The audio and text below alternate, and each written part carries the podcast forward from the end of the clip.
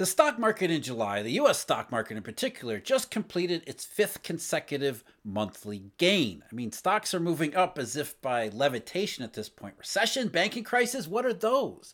This is more like a melt up, I think. I'm not really sure because I don't pay all that much attention to the stock market since it doesn't really have a whole lot of information, not any information that I'm interested in anyway. But a lot of people do get their information about a lot of things from share prices. So I thought this was an interesting article in Bloomberg yesterday.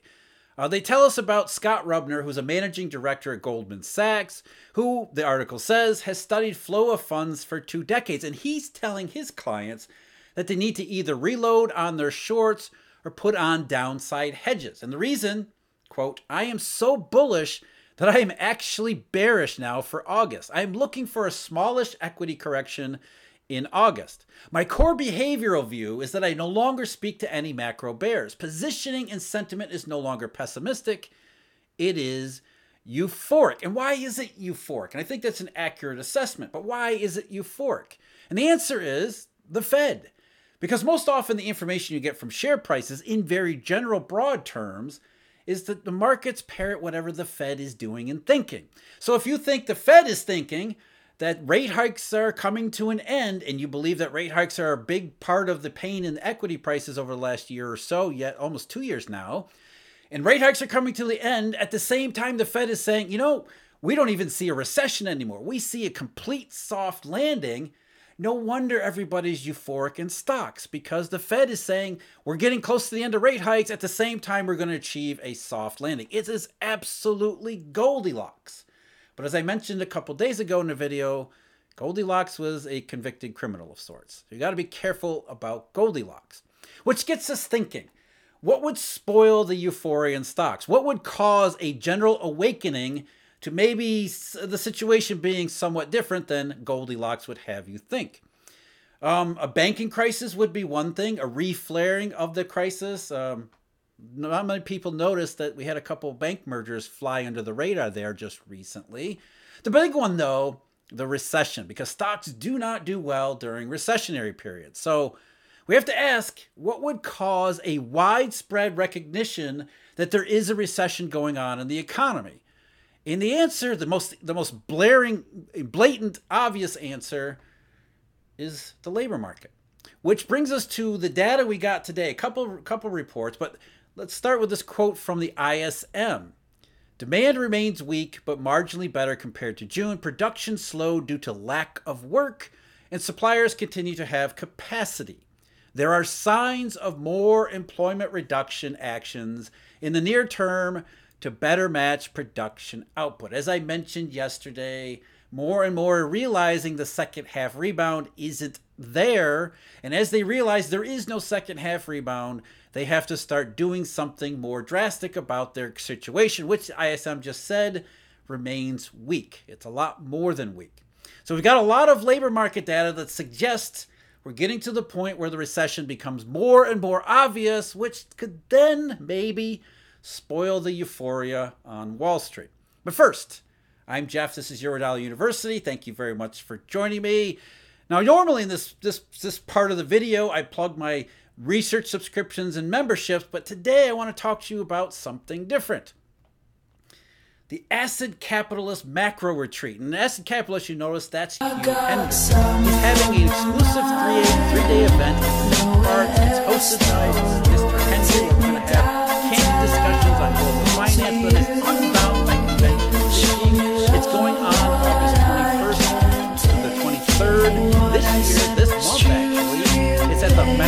Maison Blanc Bleu in St. Martin. And it features Mr. Hendry, it features Gammon, Brent Johnson, and myself, where we expect have unfiltered discussions about all these interesting things in the macro and monetary world. It's, as the tagline says, no PowerPoint, no suits, no bull. Don't leave it at bull here on YouTube. But either way, I'm looking forward to this, and if you're interested in joining me Brent acidcapitalretreat.com slash program. I'll leave a link in the description below. And just so you know, I'm not being paid for this. This is just something fun that I am looking forward to. Just to talk about all the things we talk about here on YouTube, but do it in an an absolutely idyllic setting a pretty opportune time. Again, check out the link below if you're interested in joining us in St. Bart's later on this month. Labor market. That's what's going to lead to everybody saying, oh, we thought soft landing, but now we see it's a little bit worse than that.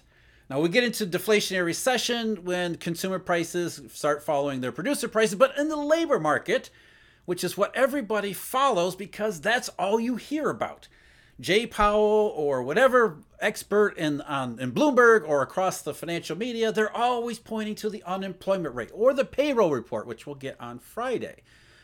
We have some preliminary data, not just from the ISM, but also from the BLS, this time in terms of JOLTS, which suggests the labor market is under strain and is beginning to crack too. The JOLTS data primarily is job openings. That's the one most people watch. That's not the one I think you should watch, but even that one, which is obviously overstating the like the, the the strength and conditions in the labor market has been for years. But either way, job openings, which is usually a favorite of the Federal Reserve's various policymakers have said uh, they follow the job openings number very closely is a it's supposed to be a measure of demand for work. If you're if you're looking to hire someone you're, you're likely going to post a, an, an, it used to be an ad in, in the newspaper now you're posting ads online and the government attempts to to keep track of those postings as a measure of labor demand. That's i've been overstated for years as i said but if the most optimistic take on the on labor demand suddenly starts to go down, or not even suddenly, just starts to go weaker and weaker and weaker, lower and lower and lower, even if that number is still incredibly huge, you can at least say, well, even this one is picking up the downturn. So it's very likely that there is a downturn for it to be picking up. And that's what we see in JOLTS job openings. For the month of June, this goes back to June, there's, there are a month in arrears here. For the month of June, job openings they dropped to 9.58 million. That's the lowest since April 2021. So still a high level, but we're moving downward again. Um, that's down from a revised 9.62 million in uh, May, which was revised from 9.82 million. So a substantial downward revision to May, plus lower in June. We're getting down to 9.5 million. So the supply shock, quote unquote, labor shortage, round tripping that part too. And as we've been saying all along, the labor market, the labor situation is always lagging. It's the last one that falls into the recession category because companies don't want to part with their workers. They want to continue on as if everything is going. That's the second half rebound hope. They want to continue and hoard workers until the last possible moment. And this year, more than any other year, We've seen evidence and anecdotes that suggest and indicate that companies are hoarding workers at a, at a pace or at a level that we've not seen maybe ever certainly not in our recent not in recent memory or maybe even our lifetimes. To me the big number the number from jolts is hiring. The rates of the the rate of monthly actual hiring that companies do not what they're advertising. It's easy to throw an ad, ad up on Craigslist or whatever people use, Indeed.com or whatever whatever people use nowadays. It's really easy to throw up an ad, but it's it's much more difficult to complete the hiring process. What we see in hires in June of 2023, according to the BLS, that fell to 5.905. So 5.91 million in the month of June, which is the least since February 2021. That's down from 6.231 million in the month of May. So hires have fallen below 6 million and down to 5.9 million for the first time in over 2 years. So again, the labor market is rolling over and it's actually, you know, according when you line up um, the JOLTS numbers with the monthly payroll report, which you can do with a few you know, calculations in between, what you see is that the last payroll report for June, maybe the rate of hires was even worse than this 5.9 million indicates because that leaves the that leaves us off by about 100,000 or so. Um, so by going by the payroll number for June, it looks like we should have we should have had only 5.8 million hires in June or maybe there were more layoffs or quits, some form of discharge in the workforce because Even with the numbers we have from JOLTS, they say quits fell to 3.77 million in June. That's down from 4.1 million in May, and it had been 3.77 million in April. So quits are at a lower level too. The entire JOLTS survey is saying the labor market is slowing down, which Jay Powell would say, yes, we know the labor market is slowing down, but we think it's going to stop slowing down. But is it going to stop slowing down? That's really the question we keep coming back to. Because if we're moving in, we're moving from an economy that was marginally in expansion before and it's slowing down, it's going to look like it's going to slow down and then then what happens? Economy that falls into recession is going to look like it's slowing down before it actually hits to hits recession. That's why we look at these forward indications from things like the ISM survey, which we'll go over in a minute. But what is undeniable at this point, which many people tried to deny earlier in the year, maybe it's not priced in the stock market, is that the economy is slowing down and the labor market, which is exceptionally lagging, it's among the last things that turn and roll over.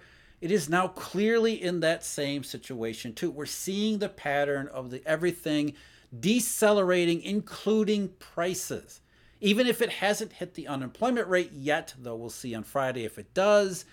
It hasn't hit the unemployment rate yet, but it's happening nonetheless. So let's go. I mentioned the ISM at the beginning here. So let's go to the ISM numbers because their employment figure, well, it lines up with everything else that they're telling us. First of all, the the index, the PMI, 46.4 for the month of July. That's up a touch, a fraction from the 46.0 in June. New orders improved, which means they didn't really improve. They just the number went up. It's 47.3, which is not an improvement from 45.6 in June. It just fewer contraction or a slower contraction. Still contracting. That's a big part. Uh, new export orders. We talk about this all the time. Global trade recession. The ISM, new export orders, 46.2 compared to 47.3 in June. So foreign sales continue to decline. And it's funny how, de- depending on the perspective, whether it's US perspective or Chinese perspective, European perspective, it's always somebody else who's weakening. It's always a global trade recession rather than our own problem. We can always say, hey, it's not the US, it's not China, it's not Europe, it's it's a global trade recession. But that's consistently what we see across the economic data.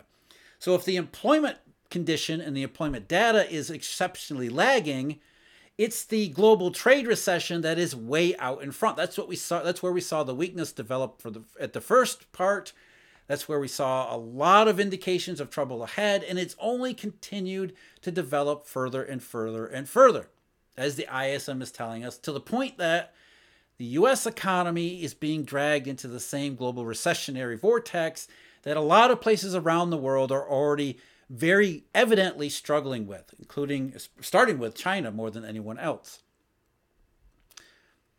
Prices from the ISM. The price index was just 42.6. That's up fractionally from 41.8 in June.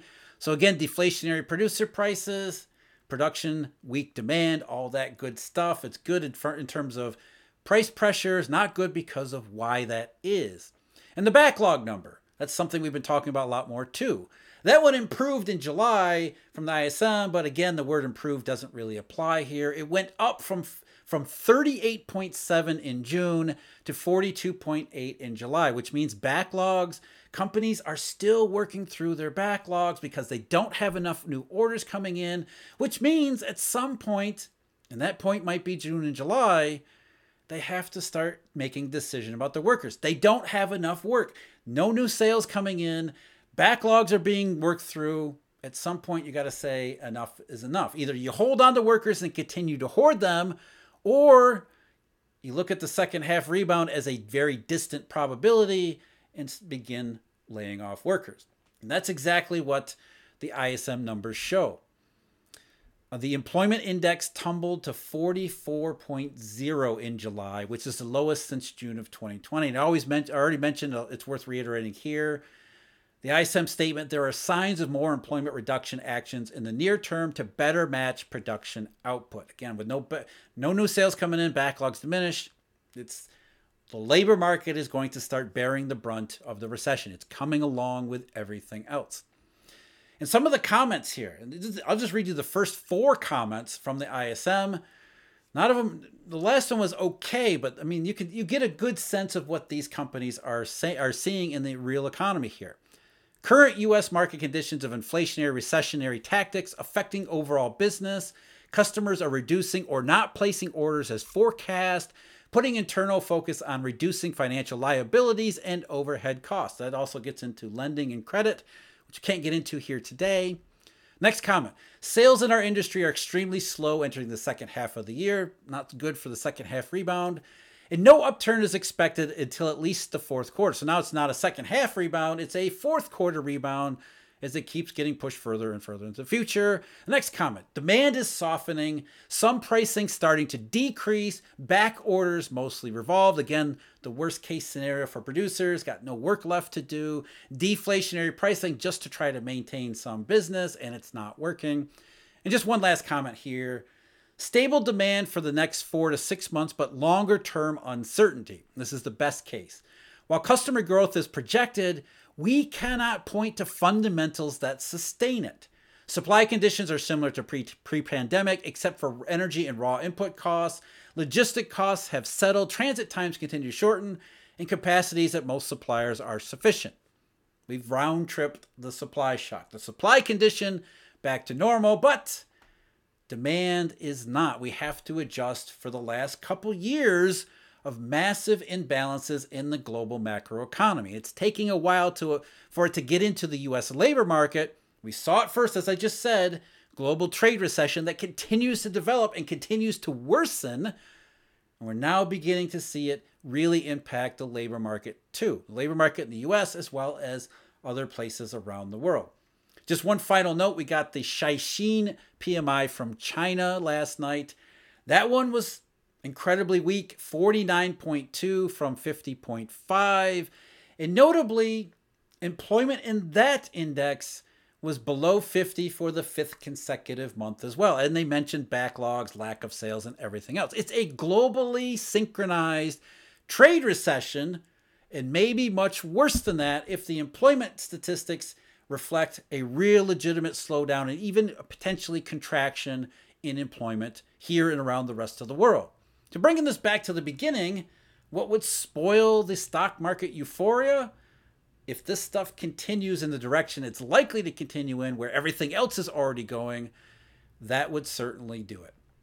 If you want to see more videos about struggles in employment and what that means and where it's going, check out the video that's sitting right underneath me right now. As always, thank you very much for joining me. Huge thank you to Eurodollar University subscribers and members. And until next time, everyone take care.